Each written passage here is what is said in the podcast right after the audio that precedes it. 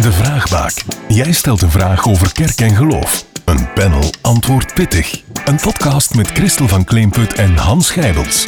Je gastheer Wim Corbeel. Een vraag die uiteraard vroeg of laat in deze vraagbaakreeks aan bod moest komen is: wie is Jezus voor jou? Dat kan een heel persoonlijke of een heel algemene vraag zijn, maar we gaan ze in elk geval stellen aan onze twee panelleden, Christel van Kleemput en Hans Gijbels. Hans, ik begin bij jou. Wie is Jezus voor jou? Hoe zou jij hem omschrijven, voor jou persoonlijk? Ja, dat is natuurlijk een hele lastige vraag, want Jezus is heel veel. Maar eh, spontaan, toen, toen, toen die vraag kwam, dacht ik aan de weg, de waarheid en het leven. Eh, een uitspraak van hemzelf uit het Johannesevangelie. Ik ben de weg, de waarheid en het leven. En ik moet er direct aan toevoegen, voor, voor mensen nu klinkt dat misschien heel aanmatigend. Nu, Jezus heeft wel meer van die uitspraken waarvan mensen schrikken. Maar doorheen mijn leven heb ik meer en meer, of ervaar ik meer en meer dat die, dat die uitspraak waar is. Als je ziet uh, hoe dat Jezus geleefd heeft, als je ziet ja, welk recept dat eigenlijk is voor een gelukkig of een voltooid leven. En sommige dingen ontdek je maar door ouder worden, hè, aspecten van dat leven, hè, zoals ja, zeer laat ben ik, ben ik erbij gekomen van ja, ja, dat is goed zo. Hè. Uh, als, als je iemand niet graag hebt of zo, maar die toch graag zien, want Jezus roept daartoe op. Hè? Niet alleen hun, ja, natuurlijk je naaste liefhebben, maar wat als die naaste iemand is eh, die je niet zo graag hebt of die jou al eens wat strobreed in de weg heeft gelegd? Wat dan, zie je? En dan proberen moeite te doen om van, maar wacht eens even. Er worden gevoelens van haat opgeroepen, maar, maar oh, wacht eens even. Hoe kan ik die persoon door de ogen van, van God of door de ogen van Jezus zien? Ja, dat, dat schenkt wel diepe vol vreugde in het leven, moet ik zeggen. Dus ja, weg, waarheid en leven in eerste plaats. Jezus noemt zichzelf waarheid. Dat ligt natuurlijk moeilijk in een tijd waarin iedereen een beetje zijn waarheid heeft, of de hare. Hoe kunnen we met die spanning omgaan volgens jou? Ja, natuurlijk, dat is een hele goede vraag. Maar als je waarheid vernauwt tot dogmatische uitspraken, hè, iets is waar of niet waar, maar die waarheid bij Jezus gaat over veel meer. Zijn leven is waar. Hij leeft in de waarheid, zie je? En dat is een soort waarheid die door ervaring bevestigd wordt. Van ja, dat is juist. Je, alleen je vijand liefhebben. Alleen rationeel. Rationeel is dat het gekste dat er is. Maar alleen als je dat probeert te doen op een of andere manier, dan denk je van ja, dat is waar dat is mooi. Waarheid hangt ook samen met schoonheid dan. Maar, maar dat gaat over ervaringskennis, dat gaat niet over dogmatische uitspraken of zo.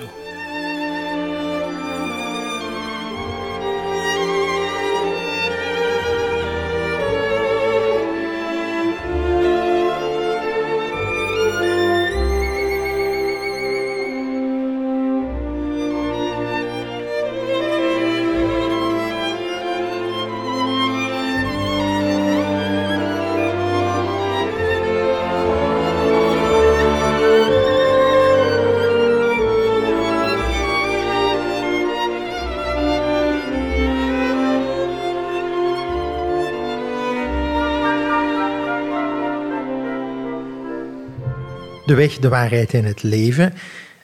Christel, wie is Jezus voor jou? Wel, in de eerste plaats moet ik ook denken aan die ik ben-uitspraken die het Johannesevangelie ons meegeeft. Nu, ik vind die altijd zeer intrigerend, want niet duidelijk.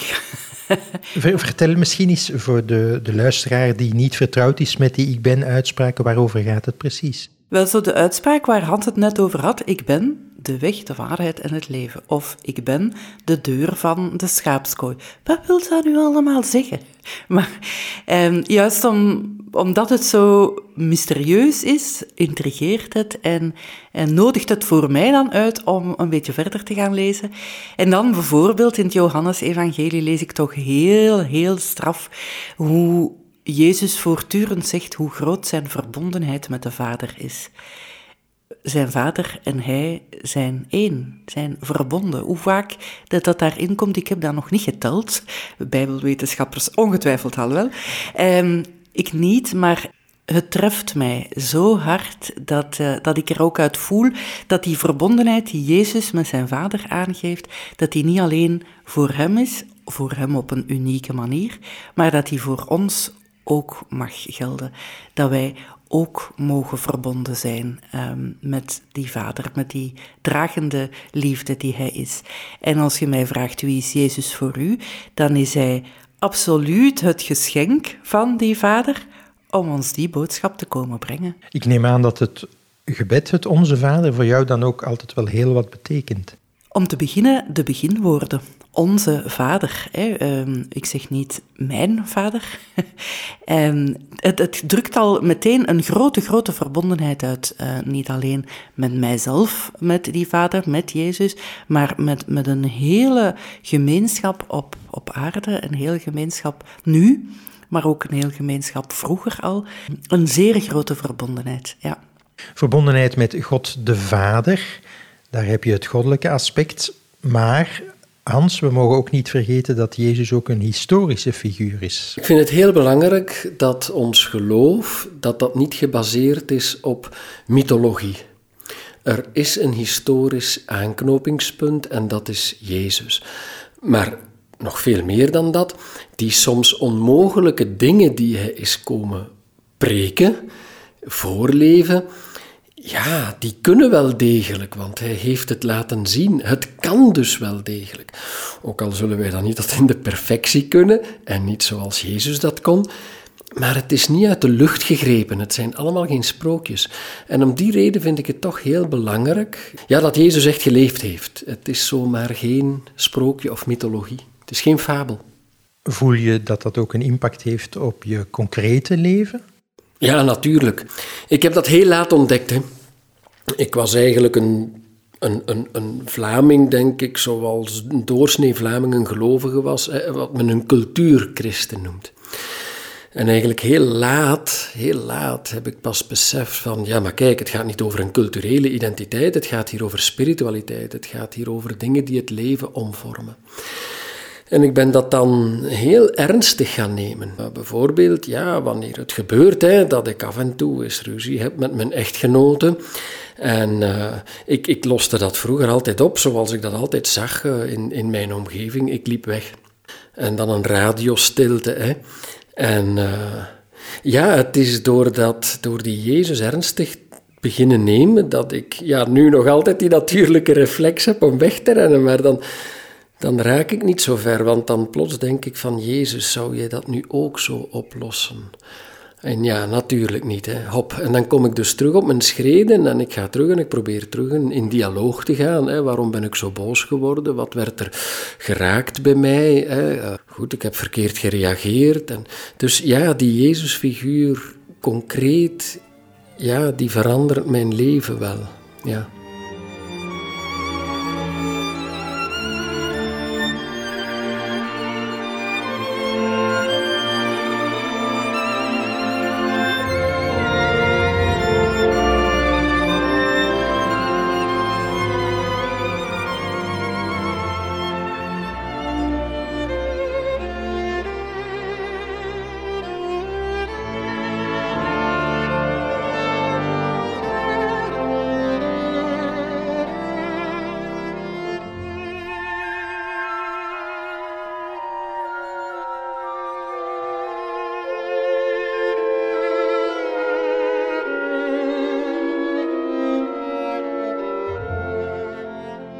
De historische Jezus met wie je een concrete relatie kan opbouwen. Anderzijds, Christel, hebben we het niet alleen over Jezus, maar over Jezus Christus. Wat betekent die Christus voor jou? Als je het woordje Christus uh, gaat bekijken of beluisteren, dan is dat de gezalfde, degene die uitgekozen geweest is om koning te zijn. Nu, dat was op dat moment voor de mensen in zijn tijd al heel moeilijk, omdat men dacht, ja, koning die gaat ons hier redden van de, de overheersing, van de onderdrukking door de Romeinen. Dus dat werd allemaal wel een beetje werelds bekeken. En uh, Jezus zegt het dan op een bepaald moment ook zelf. Ja, ik ben koning, maar niet van deze wereld. Maar het is nu al moeilijk te begrijpen. Dus laat staan die mensen die dat toen hoorden, wat moesten ze er zich bij voorstellen? Maar dat koningschap op een heel andere manier. Degene die ons een beetje leidt, richting geeft, stuurt, uh, inspireert om dingen te doen. Een beetje zoals Hans zei, hè, erbij stilstaan van, zou ik dit nu wel of zou ik dit nu niet? Uh, hoe zou Jezus daarop inspelen? Dat houdt voor mij dat uh, gezalfde zijn van de Heer in. Heeft dat beeld van Jezus voor jou ook een concrete invloed op zeg maar het alledaagse leven? Ik denk dat, uh, dat je er niet kan naast kijken als je bij mij binnenkomt of gewoon als je mij ziet. ik draag een kruisje. Uh, ik heb een armbandje met een kruisje aan. We dragen en... allemaal ons kruis, maar jij draagt inderdaad een, een mooi kruisje. Ja, uh, en dat is ook heel bewust. Um, mensen mogen mij daar ook op aanspreken. En ik word daar soms ook op aangesproken.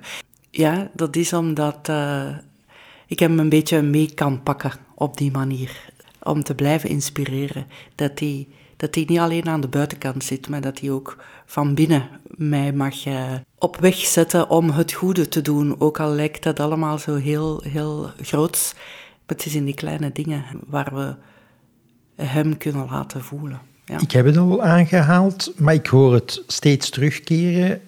Jezus is voor jullie wel degelijk iemand met wie je op weg kan gaan, met wie je een relatie kan aangaan. Klopt dat? Ja, het gaat echt over die verbondenheid.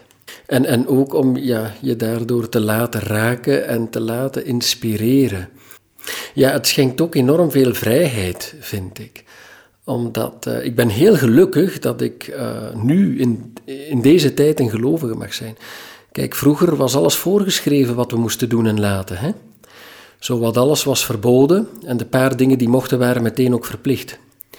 En nu zie ik dat toch je laten raken, door Jezus je laten inspireren, eh, geeft enorm veel vrijheid. Is niet eenvoudig, want je moet ook gaan uitzoeken van, ja, wat zou Jezus doen in deze situatie? Maar een beetje vertrouwdheid met die figuur maakt dat je daar achter kan komen. En, en dat is dan misschien niet jouw eerste reflex als mens om te doen, hè, om, omdat het je niet veel oplevert, tussen aanhalingstekens. Maar ja, de vreugde die dat geeft om, om hem proberen na te volgen. Geluk dat dat schenkt achteraf, ja, dat is merkwaardig. Ja, terwijl Hans dit zo vertelt, denk ik aan het beeld van um, de zeemzoeterige Jezus, die ook wel decennia lang heeft rondgewaard in onze contraien, denk ik. En dat is het dus niet voor mij. Maar in tegendeel, al die, die uitspraken, en we hadden het daar straks over die ik ben uitspraken, maar er zijn nog heel wat woorden van Jezus die, die verdorie niet zo gemakkelijk zijn. En dat we ons kunnen bij afvragen van, ja, amai, is, is het echt dat dat hij bedoelt? maar daar blijven op kijken van, hoe, hoe kan dat nu voor mij ook betekenis hebben? Ik denk heel eenvoudig aan, uh, het verhaal waar de overspelige vrouw in het midden komt te staan en dat Jezus zegt, hij, wie van u zonder zonde is, mag de eerste steen werpen en ze dropen allemaal af, de oudste eerst, zo staat het er dan. En Jezus zelf op het laatste, die zegt niet, allee, komt is goed. dat is een beetje dat zeemzoeterige beeld, zo van Jezus die alles maar goed vond. Nee, nee, nee. Hij zegt, ah, ze hebben niet met een steen geworpen. En hij geeft haar de opdracht Ga en zondig voortaan niet meer. Amai, moest jij dat zo tegen mij zeggen? Zondig voortaan niet meer. Dat is een opdracht, hè? Maar wel de moeite waard. Wie is Jezus voor jou? We zouden er ongetwijfeld 10.000 podcasts kunnen overmaken. Maar Christel en Hans, hartelijk bedankt voor deze aanzetten die jullie toch al gegeven hebben. Je luisterde naar De Vraagbaak. Heb je zelf een vraag over kerk en of geloof? Of ken je zo iemand? Contacteer ons dan zeker op wim.corbeel.kerk.net.